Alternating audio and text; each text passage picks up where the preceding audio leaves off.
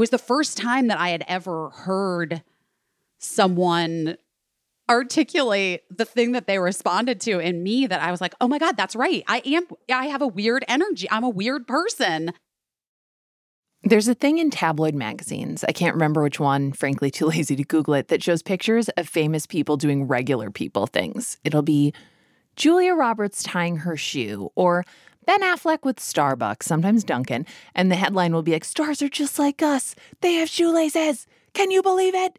Holy crap, they have sweat glands, fingernails. Can you imagine? They too wear pants.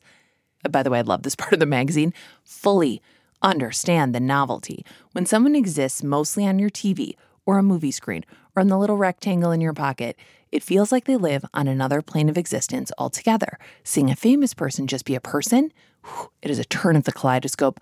I once saw Kim Cattrall on a Delta flight. Blew my mind. Blew my mind.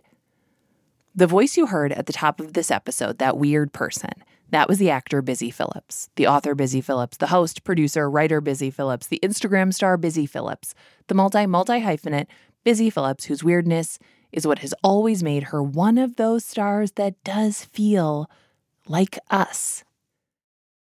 As a kid, I was weird, like a lot of times too loud, a lot of times like ostracized from my friends and kind of missing the thing when I was like a little kid. But in spite of that, I was just very confident in myself and my abilities and I guess confident in my weirdness. I was really trying to make sense of everything. I was really trying to figure out the confusion that I felt in my home. I was really trying to figure out why school was so hard for me, why I couldn't pay attention, why my friends kick me out of their little circles and tell me about uh, a moment when you're growing up or when you're little when you know what it is that you want to do with your life i mean i don't know sort of like romantically in retrospect i always felt that i was born for the stage and then i felt when i started doing the school plays and then summer programs and theater stuff i felt like oh, this is actually where being too much is the this is the perfect application. This is a bunch of weirdos, you know, like me and we all are too much. We're too annoying and too loud and we you know, are singing like an amazing grace to, you know, like at the top of our lungs for attention or whatever. And that's where I felt always like I could exist.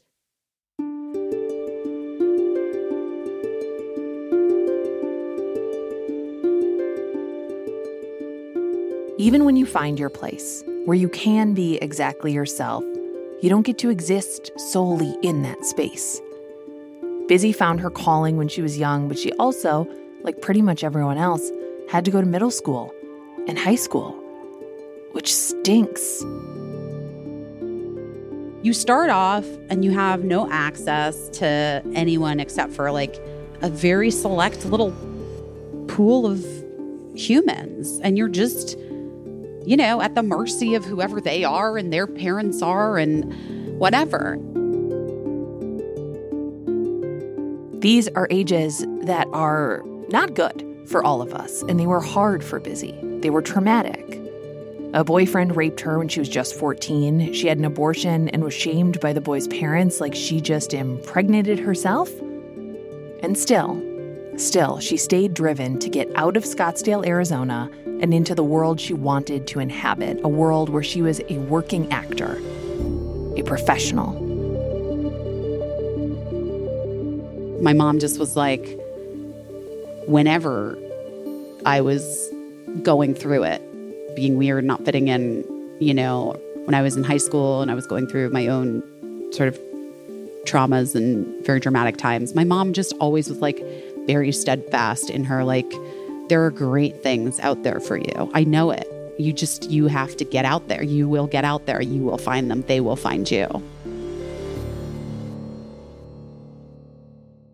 Busy's parents knew she was driven.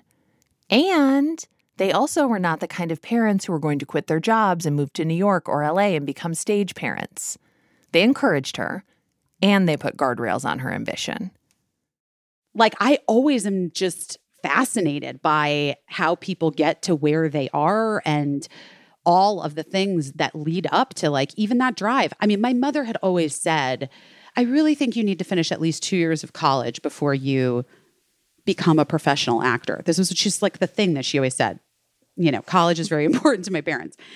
And but just half of it. Okay. Just the first half. I don't even understand why that just, I mean, it was so arbitrary in retrospect, but it was just like a thing that was in my head for so long. But I think that that drive was so strong in me because of sort of like the trauma that I went through in my high school years. There is a part of me that was like, I've always been determined. I've always been this way. I'm sure I was born this way. There's another part of me that's like, I continued to be determined in a very specific way about being successful as soon as I could, simply because I wanted to fucking like show them, you know? I wanted to prove it to them and have all of these things that were really traumatic that I like for me personally that I went through my teen years like in my head it was like the only way this will make sense is if on the other side of this, there's like the exact dream that I want achieved.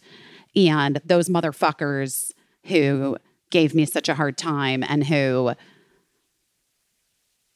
mistreated me as a woman and a person will regret it for the rest of their fucking lives. That was it.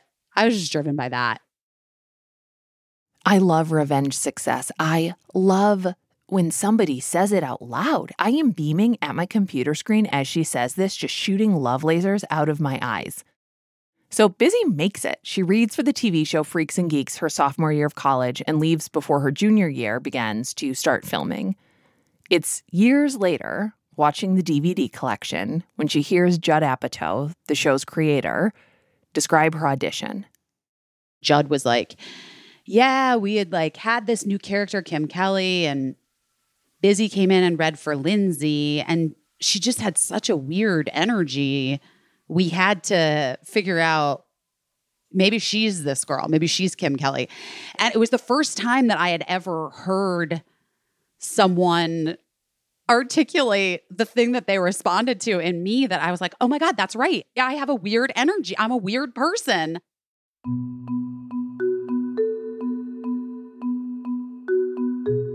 Weird is not an insult, it's a compliment. Busy's weirdness is her superpower. What her mom whispered to her when she was a kid struggling with trying to fit in, with trying to live a dream that was a little too big for the other kids around her, it was true. She did find her place and her people.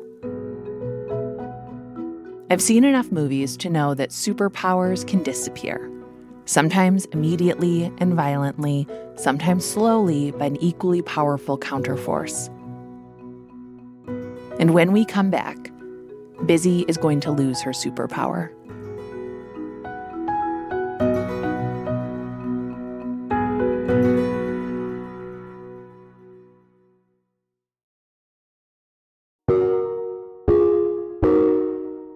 We're back. And Busy is a steadily working actor who has made her dreams come true. Freaks and Geeks leads to other things like Undeclared in Dawson's Creek, and in 2004, she's in Vancouver shooting the movie White Chicks. She and her boyfriend are hanging out, and there's a lot of men's figure skating on TV, and they come up with an idea for a comedy about the cutthroat world of men's figure skating. In her book, Busy talks about outlining the story and writing the first draft with her boyfriend and his brother, and even writing a role for herself. But she finds out that when the script was submitted, her name wasn't even on it. It was like she hadn't had the idea, like she wasn't a part of it, but she was. I had essentially had like an intellectual idea taken away from me, and then they gaslit me and told me I you know, that I essentially did nothing and had nothing to do with it. There's a play from 1938 called Gaslight. In it, a husband manipulates his wife into thinking she's going bonkers by fiddling with the gas lights in their home. When she says the lights are flickering, he says no, they're not. And she starts to doubt her own reality, thoughts, sanity. We use that word as a verb now gaslighting. It makes you feel like you're making it all up, it chips away at your sense of self.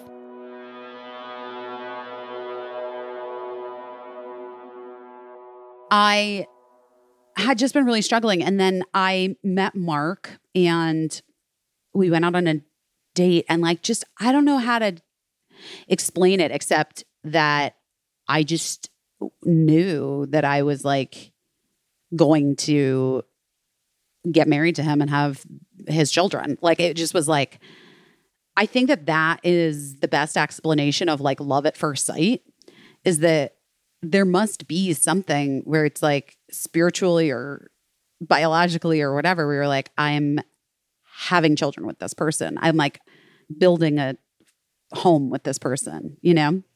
Mm-hmm. I was calling him my fiance before we went on our first date, like around the house to my roommate, Emily. And she was calling him my fiance. She's like, Oh, is your fiance going to pick you up? Where are you guys going? But anyway, so we dated, and, you know, he's nine years older than me. And he was just at that point in his life where all of his friends were getting married, right? I was not at that point at all, nowhere near that point. None of my friends were even in serious relationships. And I, but I like had been a professional actor for at this point, like, I don't know, almost 10 years, I guess. And I just was like, yeah, what's, I guess I get married now. And like, like have kids, you know? And so we dated and we got married on essentially like our two year dating anniversary. And then the writer's strike was happening in LA. And I was like, ah, I'm not on a TV show. There's not going to be a pilot season. This writer's strike was like a big deal in 2007. I was like, should I just like go off the pill and should we just have a baby? like really well thought out situation. And he was like, well, yeah, let's, I don't know, for sure. Why not? Calendar's clear. I mean, when I tell you I was pregnant, like before we even did it, like I was pregnant immediately. It was a tough time. The writer strike was tough. There was like a lot that was going on. It was tough. And I had this baby. Mark was working a lot. He actually left me at Cedars to go have a meeting with Vince Vaughn. I'll never forgive you, Vince oh Vaughn. First of all, for being a fucking Republican, but secondly, for making my husband leave Cedars. Uh, you know what I'm not going to forgive him for? I'm not going to forgive him for old school because that is every everybody I dated for a good 5-year period, their personality was I memorized old school. Busy and Mark name their baby Birdie. And of course, Busy is happy to have a baby. Of course, she loves her. And also, motherhood is hard. There's no on ramp. One day you're just a mom, a whole new identity that was born along with that baby. The psychiatrist Alexandra Sacks did a TED talk and is the leading expert on this transition a person goes through when they become a mother. It's called matrescence. Yes, that sounds a lot like adolescence because it kind of is. It's a seismic life shift that changes our body, our hormones, and our lives and the way we fit into the world. Children become the center of our world, even though there's so much else to us. It can be a lonely experience because it's so rarely discussed publicly. I had a really hard time though in the beginning of my motherhood. I felt really alone. You know, the internet didn't exist at all, by the way. And Mark was sort of like way outside of his comfort zone in terms of all of this. And like, and I just was miserable. I was just fucking miserable. And I was like, I just need to get a job and then I can have money and then I'll just get a divorce. I'll just be by myself and it'll be fine. And I got Cougar Town and then I was like, well, okay, this is all right. I guess I can stick this out for a bit longer. And the thing about work that's great is that if you're feeling any kind of way about your personal life, but you have a ton of work, you don't really have to deal with it because you can just go to work and then and that just continues on for years and years at a time. It's a good system for a lot of people, at least for a while. The thing about kicking the can down the road is that eventually you run out of road. Eventually, the show Busy was on was going to end. I was just sort of like, I don't know what the fuck I'm going to do.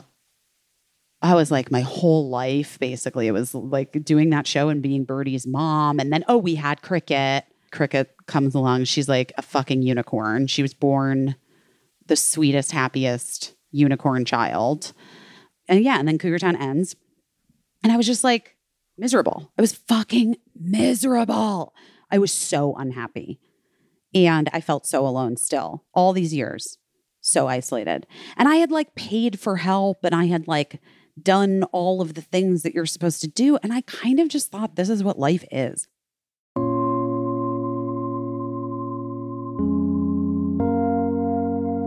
I got exactly what I said I was going to get.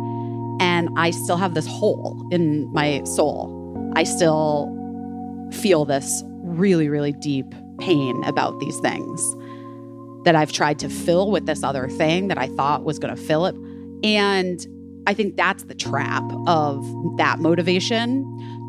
It's a great driving force and it gives you such a push up the mountain. But I do think, you know, when you get to whatever the point is that you were like, well, this is, yeah, I'll fucking show them, you have to realize that it's never going to be the thing that you want, except when it is sometimes. And then it's deeply satisfying.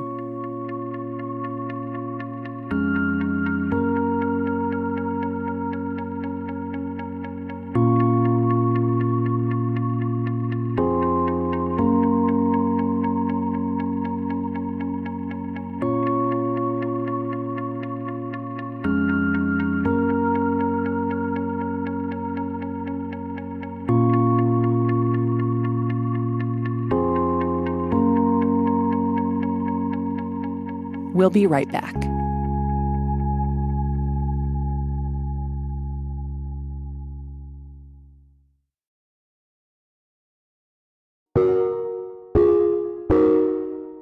We're back, and Busy Phillips has everything she wanted when she was a kid.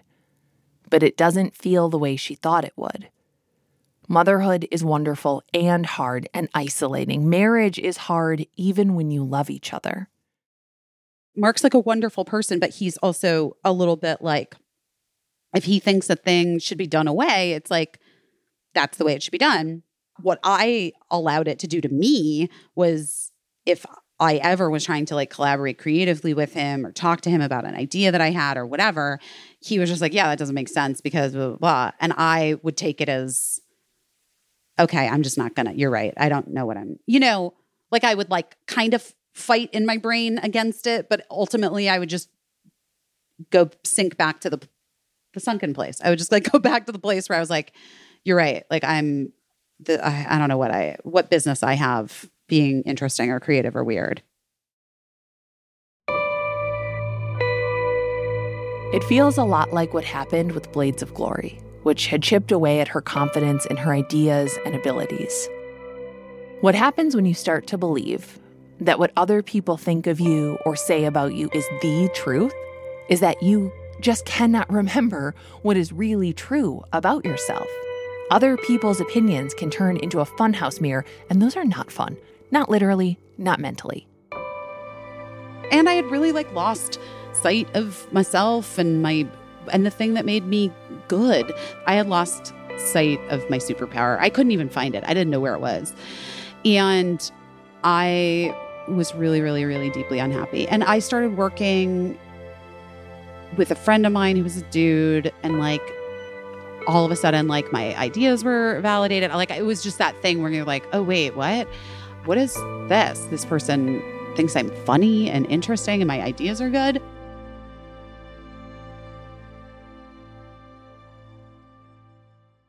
Her ideas are good, and being noticed is good. Being seen is good being around this man who sees her and her ideas feels really good. And while she's toeing the line of an emotional affair, there's another way for Busy to escape, a way that most of us are very familiar with. a way that gives us dopamine with every scroll of the thumb. Instagram. Instagram had just launched a feature called Stories, a way for them to, I think, just recoup our attention from Snapchat by letting users basically do what you do on Snapchat create short video clips that stay up for 24 hours and then disappear. Most of us saw this feature at first and we're like, oh my God, what am I going to do with this? I already don't like Snapchat. Now I have to not like it in a new app. But not busy. She likes that it's all in the same app, an app she already likes and already uses. So she posts a story right away the first day, and then another, and another. They all start pretty much the same way. Hey guys. I was really like lonely at night. Like Mark and I weren't really, we were in a really bad place. We weren't even like talking, you know, we weren't hanging out. And and I started just doing those stories and turned it on at night just to be like, is anyone out there? You know, and I started talking to I don't know who, whatever, whoever was there and talking about my day and sharing things. And I don't know. And in that, the response from that then started to be a thing. And I will say for in in some ways, for some people, I know that like I heard from early on, like other actor friends of mine were like, "What are you doing? Like, what is that? Why are you doing that?" You know, I feel like that. I feel like that's tricky. You might people might not want to hire you. Like, because you're putting yourself out there in this way that's like a it's like a reality show. And I was like, yeah, it's gonna be fine. And also I don't give a fuck. Like I had like just reached a point where I did not care. And it was clear to me that it became a thing because like every week my Instagram stories were ending up like as press on yes on different like celebrity you know, websites or people.com or, you know, Us Weekly or Daily Mail. Or I was just like, I don't know. I like it. I'm doing it. People are getting something from it. A sample of headlines from this time include Cosmopolitan, April 2017, I'm addicted to Busy Phillips Instagram stories and you should be too. Vanity Fair, April 2017, Busy Phillips takes full advantage of social media and has no shame about it. Should there be shame, by the way? The Cut, April 2017. Busy Phillips gets real about Instagram sponsorships. Glamour, April 2017. Busy Phillips describes escaping a creepy Uber ride in 8 minute Instagram story. In this one, Busy and Mark jump out of an Uber ride when there's another anonymous passenger in the back when they had not ordered an Uber pool, and she tells her viewers that looking out for your safety is more important than not being rude. We agree. So, yeah, People are getting something out of this. Hundreds of thousands of people are watching what she says and does in front of her phone every day. And you were getting something from it too. Like, what did that give you that the rest of your life just was lacking?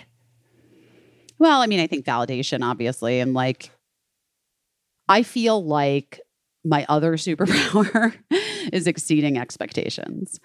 And I'm just very used to walking into any given situation and knowing what the people on the other side are expecting or think they're going to get. And then I fucking love it more than anything when I get to surprise them. In terms of putting myself out there in such like a really vulnerable true way. And by the way at no time was i talking about my husband. At no time was i talking about what we were going through and that's the thing that was always like so interesting to me was that people were like there's no one realer around and i was like well i mean like what you're seeing and what you're getting like is definitely accurate to that, but it's not everything. Stars. They're just like us. Nothing is just what we post on the internet. We can post the truth, but it's never the whole entire truth. And even though Busy loves doing these stories, even though they're helping her feel like herself again, she knows that not everyone sees them the way she does. Because part of the snobbery around her Instagram stories is that she shouldn't need to do them, especially the sponsored content. Like, isn't she a famous actress? But as she put in her stories, she made more on Instagram than she did acting. So now in 2020, there's not a single celebrity who doesn't use their stories to just post about their day and their lives or take brand promotions. But it wasn't like that in 2017. It was when the New Yorker called and Marisa Meltzer wanted to interview me. And I at first thought it was going to be like a joke. Like, my first thought was that it was going to be like a piece where it makes fun of me, you know? And that was like the very last piece of that thing that I had allowed to infiltrate me, starting with the Blades of Glory situation and then continuing like sort of through a lot of my marriage in the sense of my doubting my own instincts and abilities creatively. And we sat down to lunch. I was like, I gotta be honest with you. Like, I kind of thought that this was gonna be. Can I ask you why you're doing this? Why did you want to write this article? And she explained it to me. And she was like, Well, you know, with all of these new social media applications that are coming out like there's always like an early adopter that sort of sets the tone for what the best use of that thing is and you're that for Instagram stories like you did that and I was like what do you what and she's like well you were the one that did that like you're the one that that sort of did it and then everybody else who like has done it since is doing what you started to do you know people didn't know how to use it and then I was like wait you're fucking right, dude. like I was really excited, you know, it was so validating. And then, and it sort of stripped away that last bit of residual thing that I had held onto for so long that my ideas could never be good enough, that I shouldn't trust myself, that I should second guess myself because the boys probably had a better idea of what to do. And, and fuck those boys.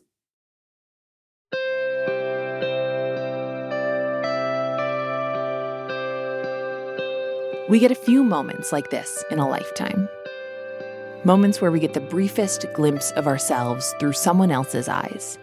A sparkling kind of clarity that's the emotional equivalent of those videos where someone power washes decades of gunk off a deck and suddenly, oh my god, this house is a nice place.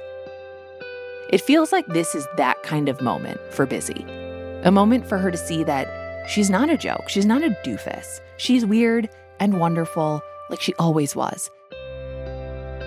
These Instagram stories are a big shift for Busy and for her career, which is now less about being paid to pretend to be someone else and now being paid to be herself.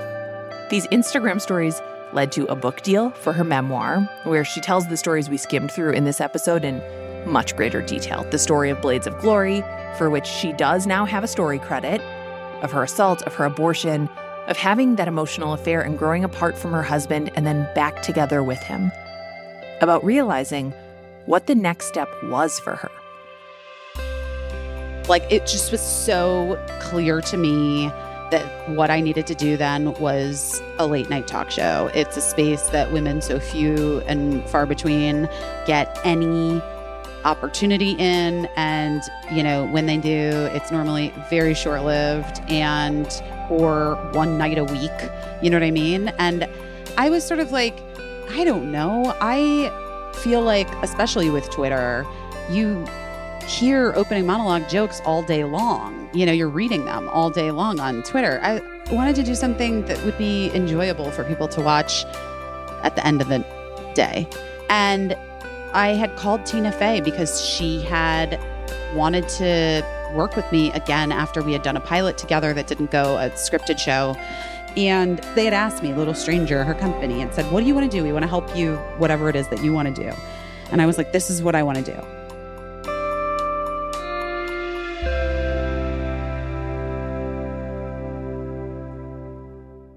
Busy pitches her idea for a show to her agents, and they don't really get it, but she stays firm in her idea. And a week later, someone from Tina Fey's production company calls Busy. And he was like, uh, Tina, I think just sold your show on the phone with E. And I was like, what? And sure enough, like she's on a call, what are you guys looking for? And they said, you know, a bunch of things that they were looking for. And then they were like, you know, what we'd really like is to get back into a late night space since we lost Chelsea Handler. Like we haven't really been able to to to figure out what that is. And Tina was like, "Oh, well, I have that. I actually that's a thing I have. It's Busy Phillips and it's her late night talk show." And they're like, "Yes, let's do it." I mean, it was like you couldn't have asked for a better sort of entrance into the thing. And I was at this point, let's just say high on the conviction of my abilities to make things fucking happen. Like I was just like, stomped in there like there's nothing you can do or say to me. I know exactly what this needs to be. What it needed to be was the kind of space that she had been craving for herself, a place that was centered around women, a place where people who feel like or have been made to feel like outsiders could get inside. The show is called Busy Tonight, and it's staffed by nearly all women. Busy convinces Casey St. Ange from David Letterman to move from New York to LA to work with her, and together they create a team that reflects what they want their industry to be like, not what it is like. The accelerant for Busy's early career was revenge, which got her where she wanted to go, but didn't keep her happy. Instagram stories gave her a nice distraction, but the long term fuel source for her now is her weirdness and her commitment to making spaces for more people up near the top with her. A lot of times, they didn't necessarily have like the title in their resume. And our feeling was is this brain surgery, yes or no? Can this woman, Jasmine, who's been on another show for, you know, years as an associate, be a producer. Yeah, she can fucking figure it out. I'm pretty sure she's enthusiastic. She's so fun. I love her energy. Yes. Let's and you're do it. And, and you're giving women like the chance to do what men do all the time, which right. is like to like live into your potential, not prove it and then Correct. and then get it. Correct. And I, you know, felt like I have watched so many moderately talented men continue to be given shot after shot after shot. And these women were all incredibly dynamic that we were talking to and really talented. And maybe they didn't have it on their resume, but maybe they didn't have it on their resume because, you know, the guy named Josh hired the guy named Adam, who he knew from his friend named Jim at Harvard. And like, that's why this fucking system sucks, you know? I like had built it from the ground up. I loved my team. Like they were my family. We put everything into it. We had so much joy. We were all women. We were like encouraging each other every day. It felt so wonderful. Even when it was hard, it was like, this is nowhere else I would rather be. And so then here's the thing these things suck. These things suck, as in the show was not renewed. After 104 episodes, it was basically canceled. And I think that going into it with that obscene confidence in myself at that moment was the only way Casey and I got what we got accomplished. Um, and ultimately, I'm like super proud that we had women who were able to join the WGA after starting out as researchers on our show, like, you know, an assistant on our show. And I think ultimately we ended with a show that was incredibly creatively and culturally successful. And whether or not it fit into whatever the e network is or what cable television is or what entertainment is at this point, like doesn't really matter to me. It did matter though. It felt like shit. A year after the show was not renewed, Busy shared a photo on Instagram of this text that she had sent to the network executive who hadn't bothered to call and tell her about the show not being renewed. The exchange ended with her telling this guy he was bad at his job. That was the last time they talked. It's the kind of text you always want to send when someone betrays you, ticks you off, pushes you down, the kind of text most of us don't send and definitely don't post on Instagram later, or the kind we do send and then just delete from our phones and pretend never happened. The kind of text women aren't supposed to send because we're just supposed to be grateful and happy to be there and be gracious and count our blessings. But guess what? Stars are really just like us. Fame doesn't insulate you from gender dynamics or power dynamics. What we consider strong and assertive in men, we easily dismiss as petty or immature in women. And yes, the risk is easier to take when you're financially secure. And also, for all of us, life follows really similar arcs. Life is sometimes very good, sometimes not good, then good again, then bad again, and on and on and on. What Busy's mom told her as a kid that someday she'd find her place, her people, it's something we all need reminding of. Because sometimes people take our place, or sometimes our people get pushed around or pushed out. We need reminding that our weirdness has a place, that where we are now is not where we will always be, whether we're happy or sad, at the bottom or the top, it's all temporary. I was that weirdo kid, right? I have a kid that's like that too, who, you know, is just kind of like different than some other kids, you know? And I think that the magic of how those people turn out is knowing that there is more out there. Your life is like going to be so much greater and you're going to have so many more experiences. And some of them will be way worse.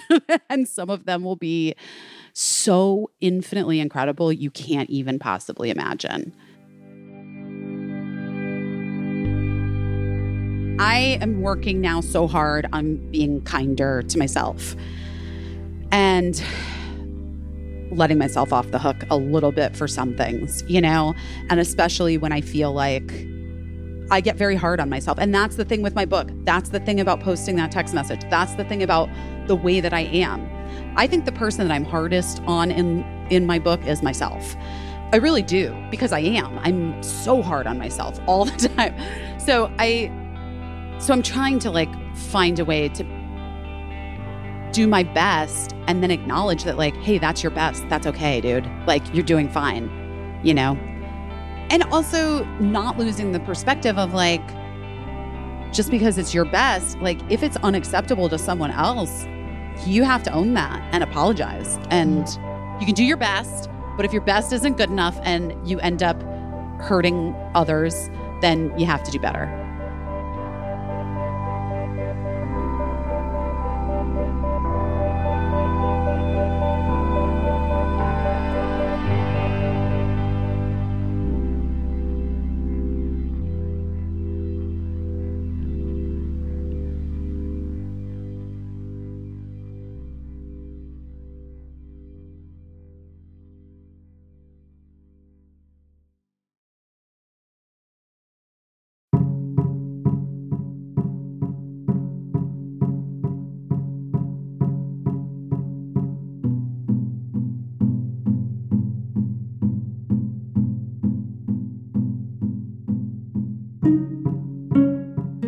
This has been terrible. Thanks for asking.